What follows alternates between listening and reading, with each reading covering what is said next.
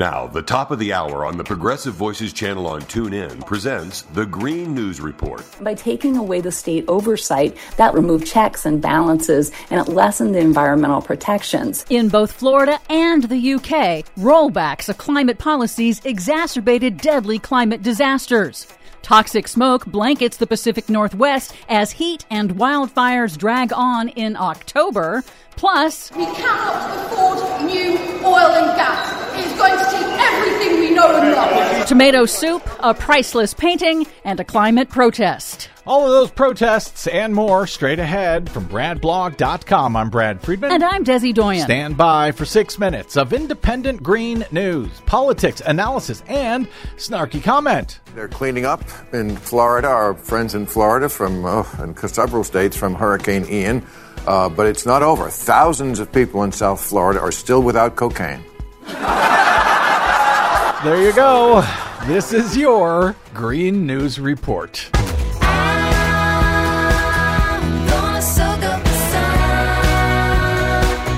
Okay, Desi Doyen, I know everyone is freaking out about this protest and the tomato soup, but let me just underscore it was 88 degrees in the Pacific Northwest, I think in Seattle over the weekend in mid October.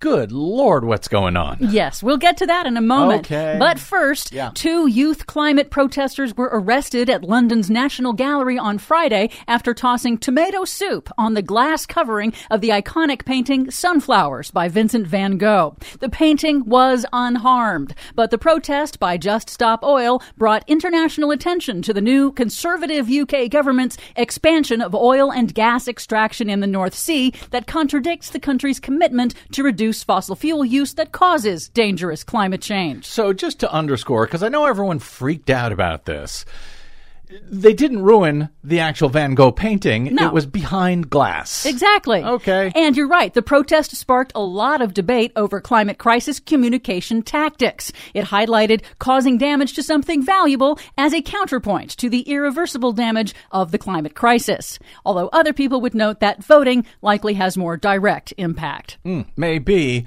But I tell you, a lot of people were really upset, really angry, thought that this does not help the cause of uh, climate change. But it certainly made you look. I guess it did.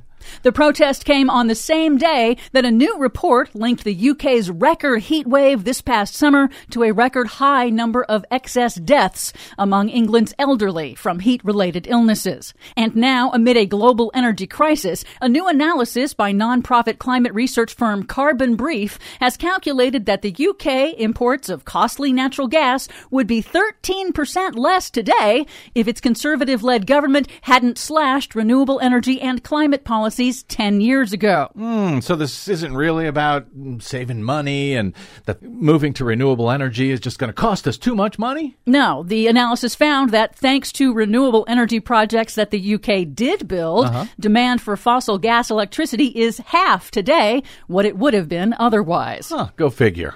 Rollbacks of climate policy in Florida also had costly consequences. Areas decimated by Hurricane Ian might have been spared some disaster if, back in 2011, then Governor Rick Scott, the powerful real estate lobby, and the state's Republican controlled legislature hadn't killed off the state agency that managed development in risky, vulnerable areas for mm-hmm. climate resilience. Mm-hmm. Weak growth management laws triggered a lucrative building boom of unchecked growth that destroyed the state's natural storm buffers and put more people directly in harm's way, ensuring even greater damage. And several of those Republicans are on the ballot in Florida this November. I guess the only question is will they ever be held accountable? Yep. Now, Senator Rick Scott and fellow Florida Republican Senator Marco Rubio, who is up for reelection, voted against funding for climate resilience projects in their state in last year's bipartisan infrastructure law, and they voted against the new climate law. In a local news interview, Scott suggested that the federal government ought to do less for Americans harmed by disasters. you know, you you have to take personal responsibility. Government's there to be helpful, but as we all know, government doesn't have unlimited resources, and um, and as you know, the government is running big deficits right now, so it's going to be harder and harder in the future for government to be the, the backstop. So it's all up to the people to take care of themselves, never mind the tax dollars that the people already gave to the government to help protect against things like hurricanes. Uh, it's every man for themselves, I guess, according to Rick Scott.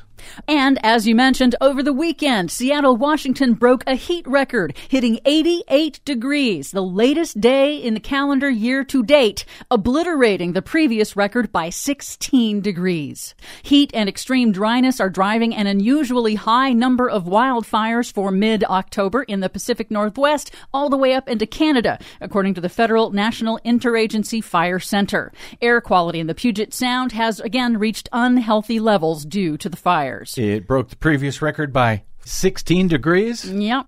Everything's fine. Why worry? For much more on all of these stories and the ones we couldn't get to today, check out our website at greennews.bradblog.com. I'm Brad Friedman. And I'm Desi Doyen. And this has been your Green News Report. Please help Progressive Voices support the Green News Report by stopping by bradblog.com slash donate.